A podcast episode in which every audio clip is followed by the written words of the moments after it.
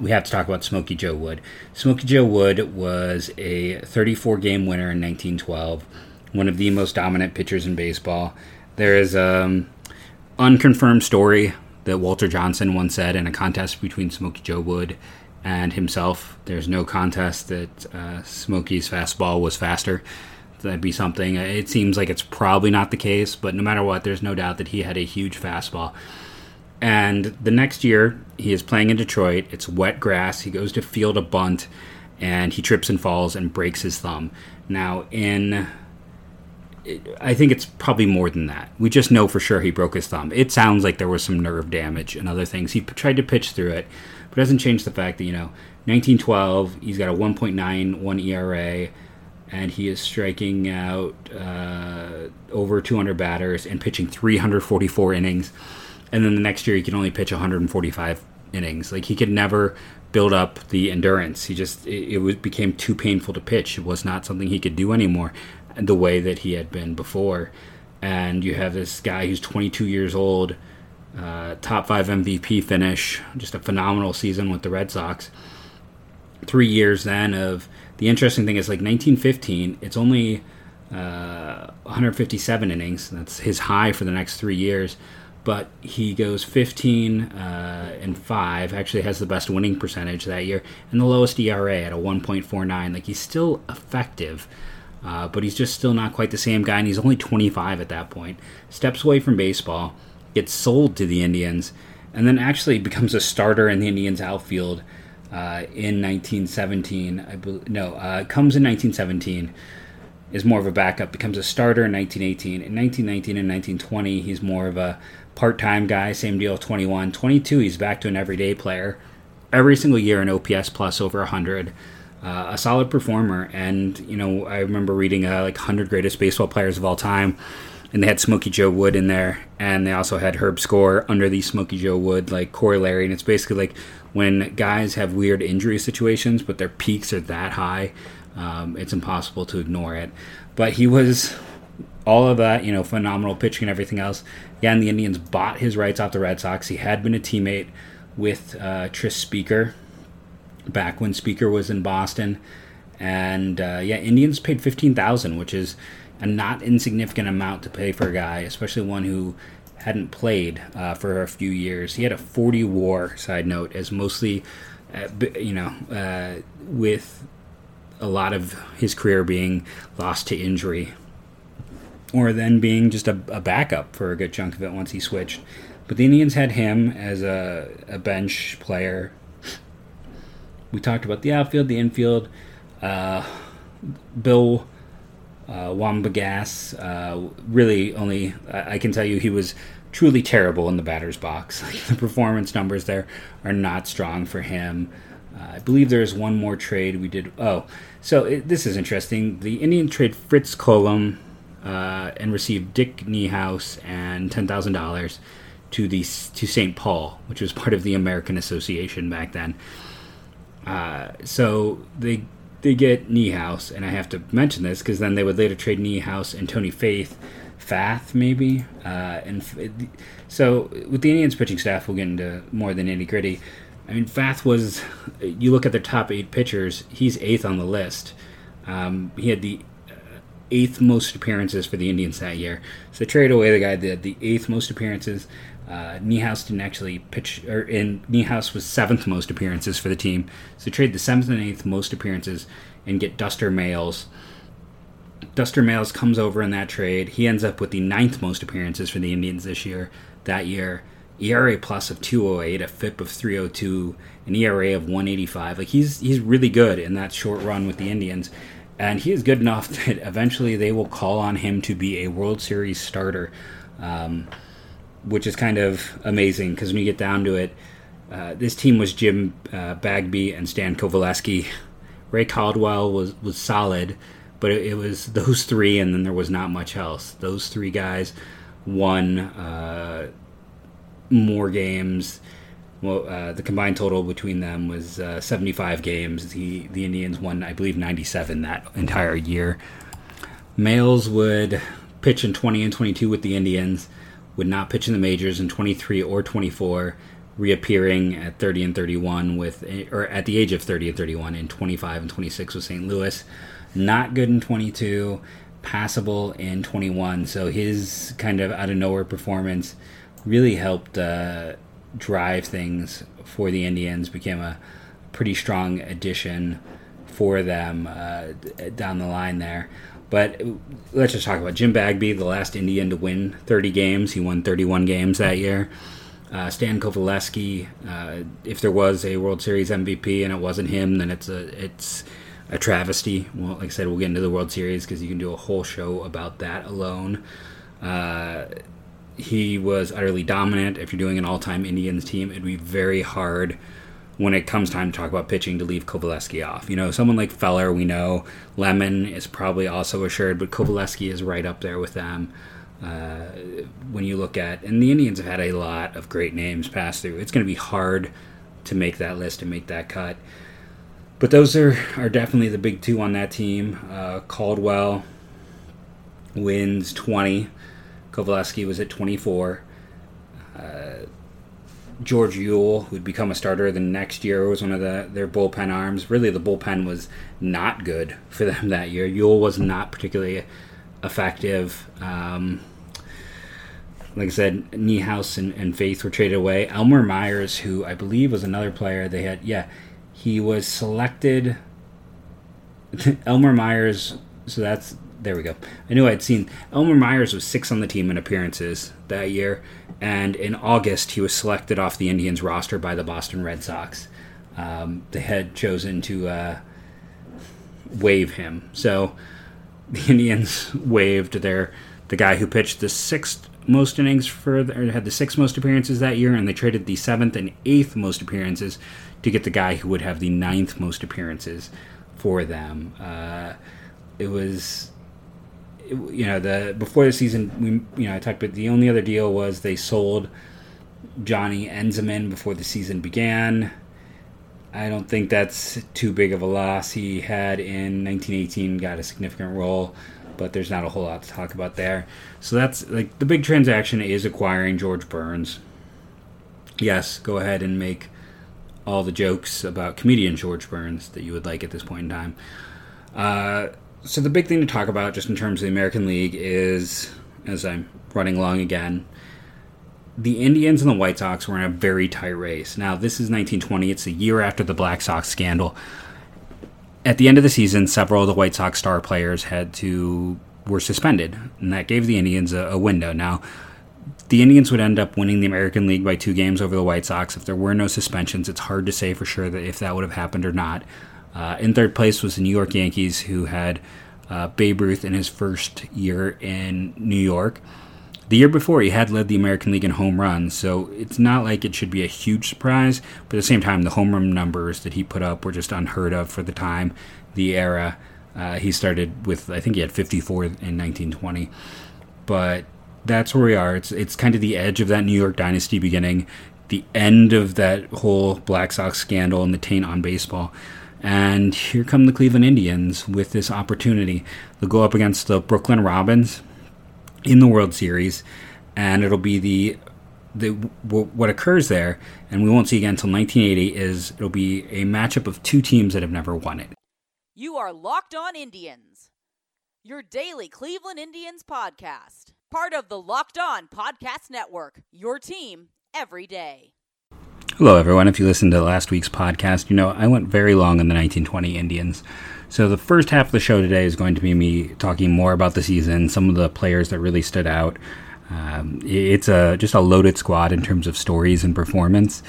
And this is all recorded from Friday. This was originally supposed to be part of Friday's show, so just keep that in mind. Uh, after the break, we'll then talk about the World Series itself, which was ground and record breaking for a lot of reasons. So I hope everyone enjoys another deep dive into the 1920 Cleveland Indians.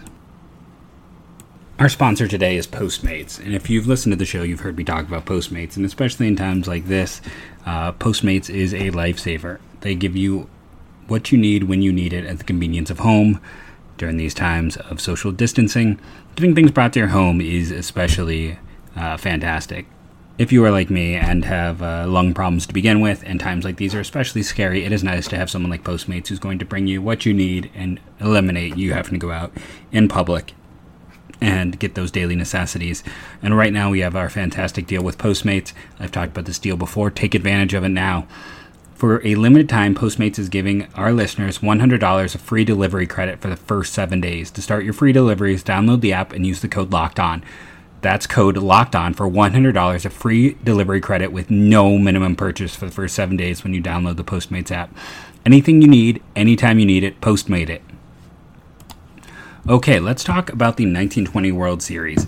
Now, right before the break, I mentioned that we would not have another World Series between a pair of teams that had not won a World Series uh, until 1980. It would be quite the stretch uh, for that to occur uh, in a World Series.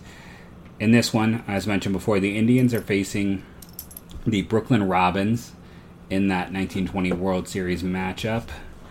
The Robins had a Zack Wheat, um, Marquard were Hall of Famers, as was their manager, uh, Wilbert Robinson. After I said Marquard, I realized it was Rube Marquard. Uh, the Indians, the future Hall of Famers, were Stan Coveleski, Joe Sewell, and Tris Speaker. Uh, for the Indians, they have the advantage of, I mean, Sewell is a rookie, but the other two are well into their dominance. This is an odd World Series for many reasons, as we talked about the matchup of two teams that never won. It is a best of nine series, which would occur in 1919, 1920, and 1921, as well as in the first World Series back in 1903. Uh, this would have the uh, unassisted triple play occur in Game 5.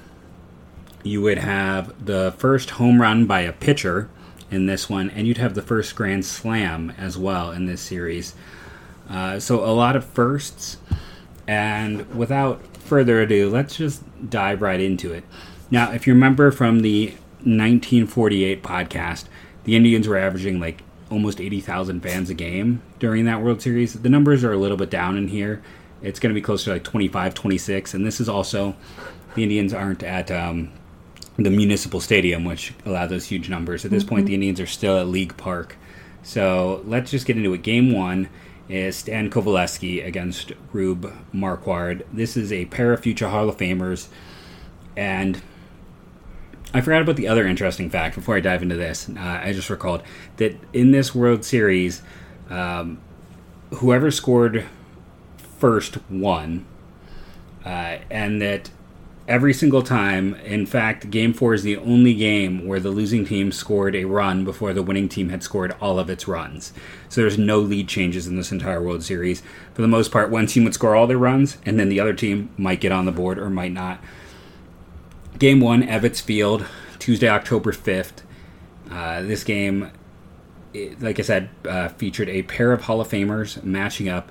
The Indians would get two runs in the second uh, Steve O'Neill, we talked about on that greatest Indian series, a catcher, would uh, have an RBI double in the second, and in the fourth inning as well, which is when they get their other run scored. One run uh, for Brooklyn would come in the seventh. Coveleski would pitch a complete game. The game took one hour and 41 minutes. Uh, the Indians had three runs on five hits. Brooklyn had one run on five hits and one error. And just like that, the Indians are up, and Coveleski is dominant. Game two. Burleigh Grimes. Yes, Burleigh Grimes. What a great name uh, for the uh, Brooklyn pitcher. Uh, he will be a significant figure in this World Series. Uh, he was elected to the Hall of Fame in 64, um, and he is in the all time name Hall of Fame. But uh, yeah, he was a big part of this team. But let's get into it. Burleigh Grimes picks up the win against Jim Bagby. Uh, a first inning run by Jim uh, Jimmy Johnson would single, and then Zack Wheat would double score, which would score mm-hmm. uh, Jimmy Johnson, and that would be the basically all Grimes would need. They would uh, they'd get another run in the third and the fifth, and the Indians wouldn't get any across against Grimes. Uh, he would pitch a complete game shutout for Brooklyn. They would win this one three nothing, seven hits apiece for both teams, one error on Cleveland game three, we're still in Brooklyn because this is back in the, the era where traveling was uh, was not as quick as it could be. So, but in game three, uh, Ray Caldwell's pitching for the Indians. Unfortunately, Brooklyn gets two in the first inning. Uh, Zack Wheat and Hy Myers would uh, both knock a few runs that chased Ray Caldwell from the game, so he exits extremely early. He gives up uh, two runs, one earned on a hit and two walks, last a third of an inning. Duster Mails comes in and pitches six and two thirds the rest of the way. George Uhle with the final inning. Uh, Sherry Smith of the Robins would pitch a complete game, and that would be it uh, for the uh, that one. Uh, two one, Brooklyn would beat Cleveland. Cleveland would get a run across in the fourth inning. They would get one run on three hits and an error. Brooklyn with two runs on six hits and one error. The Indians would get that uh, run thanks to well, it was a, an unearned. There was no RBI on that run uh, for the Indians. The error in that game goes to uh, Joe Sewell in the first, which leads to some of those runs. So at this point, the Indians are now down two games to one, and there's only one man to turn to to start the series in Cleveland. And if you've been paying attention, that is, of course, Stan Coveleski. Stan Coveleski will come out, pitch a complete game. He will give up one run on five hits. The Indians had an error. The Indians would get five runs on 12 hits and two errors. And this is, you know, game four. Game five is where it's going to get crazy. But for the Indians, this just helps kind of staunch the bleeding. After losing back to back games, Coveleski does what you need him to do. The offense wakes up, it provides support with runs in the first, the third, and the sixth. And as I said, Coveleski was was kind of peerless during this time. Uh, just a fantastic performance. In a mirror of the previous game, uh, the starting pitcher did not get out of the first inning. This time it was the Mets' uh, Leon Cadore who would go. Well, he, he gets out of the first. He goes one full inning, giving up those two runs. And what's odd about this one to me is the third pitcher out was Rube Marquard, who was the game one starter. They went to him in relief instead of saving him for another game. Um, even at the time, I got to think that was an odd choice to go to. But that's what they did. Uh, Joe Sewell with another error in this one. One of the big hits was by George Burns, who uh, pinch hit and had an RBI double. And we're moving into game five. Now, game five is where things get crazy because this is where all of the history, quote unquote, happens. Uh, Jim Bagby hits a home run in this one. He is the starting pitcher. That is the first home run by a um, by a pitcher in a World Series game. Uh, Elmer Smith, we've talked about, has a grand slam in the first inning. That is the first grand slam in World Series history. And then on the other side of things is defensively in the fifth inning. Uh, Bill Wambsganss is playing second. He catches a line drive. He steps on second base because the the the runners were going. They thought it wouldn't be caught. And tags Otto Miller. He sets up to throw, but realizes he can just run over and tag him. So it's not just a triple play, it's an unassisted triple play. Um, it was the second unassisted triple play in Major League Baseball history and is the only one so far in postseason play.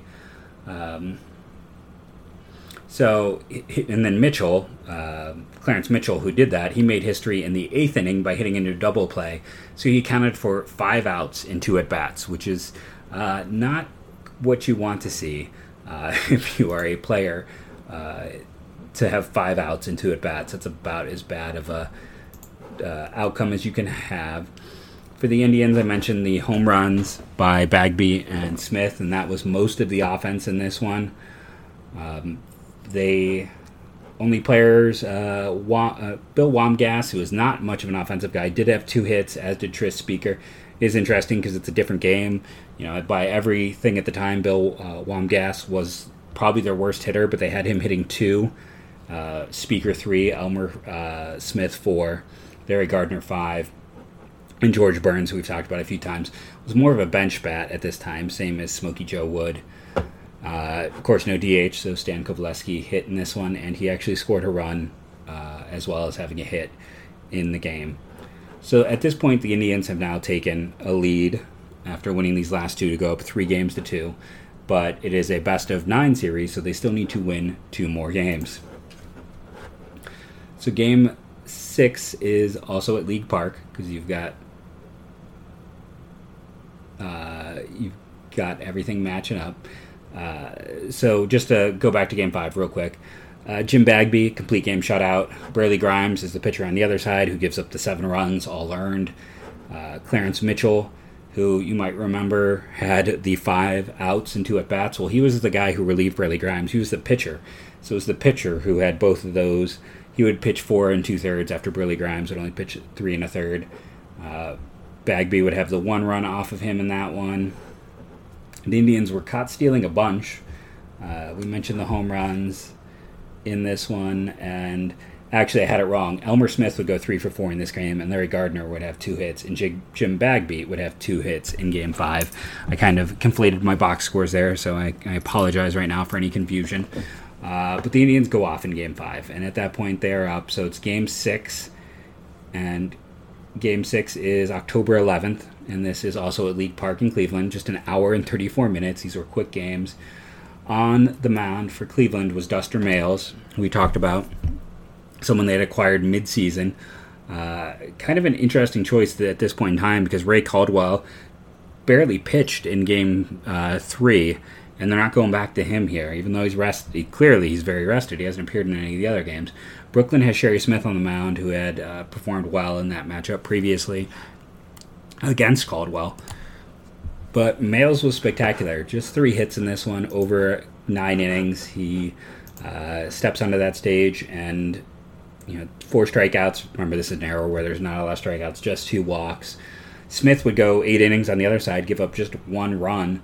The one run would come when Tris Speaker would have a single.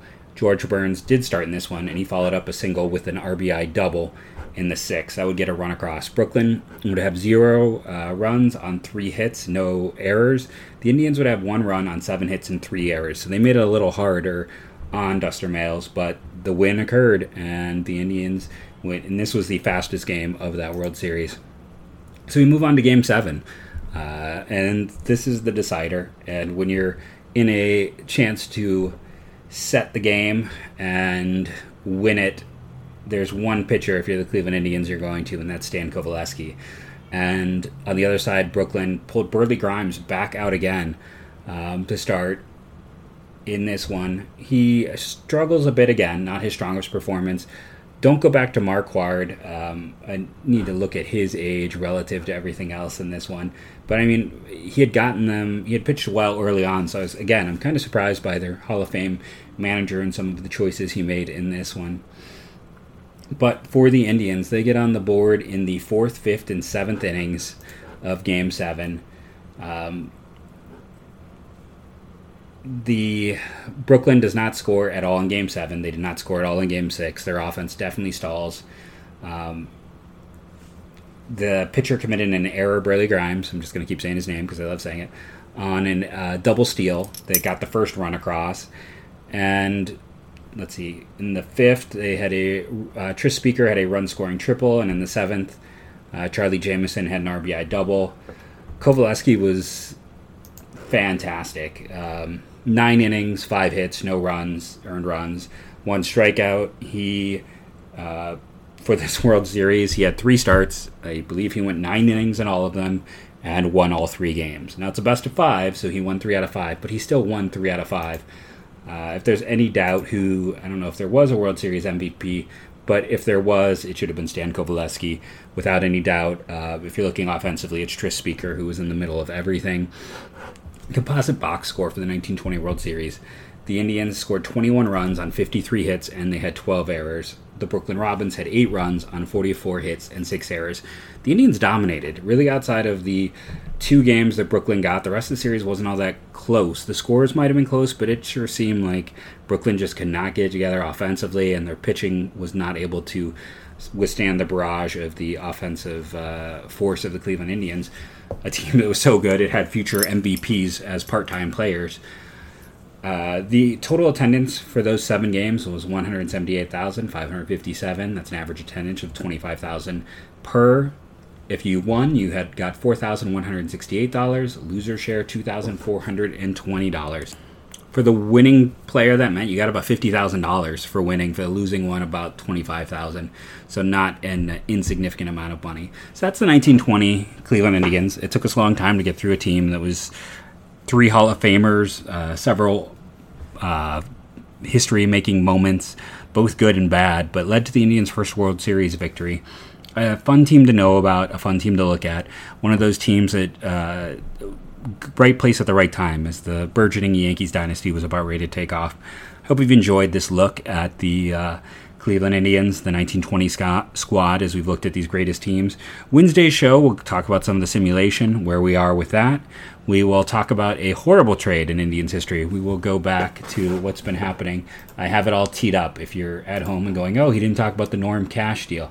Oh, no, I know. It's coming. It's something to talk about. And if uh, if you know about Norm Cash, you know what I'm talking about. If you don't know about Norm Cash, I can say at least this did not happen under the uh, watch of Phil Seghi. Thank you all for listening in, tuning, uh, even during these times. I hope I'm bringing some enjoyment and fun to you. Uh, you all are fantastic. I have been Jeff Ellis. Remember to ask your smart devices to play the Locked On podcast, the Locked On Fantasy podcast. And as always, go tribe.